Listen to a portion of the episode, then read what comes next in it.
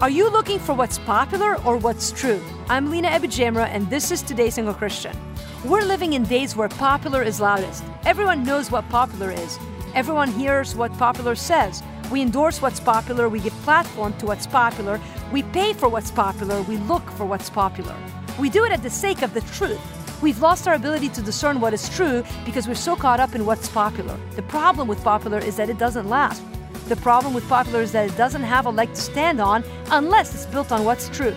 In order to differentiate between what's popular and what's true, the only way to do it is to open God's Word and compare what's popular to what's true. Jesus never tried to be popular, yet he always spoke what is true. Crowds came and crowds left, but still today, Jesus stands the test of time, not because he was popular, but because he is true. For help growing in the knowledge of what's true, check out todaysinglechristian.com.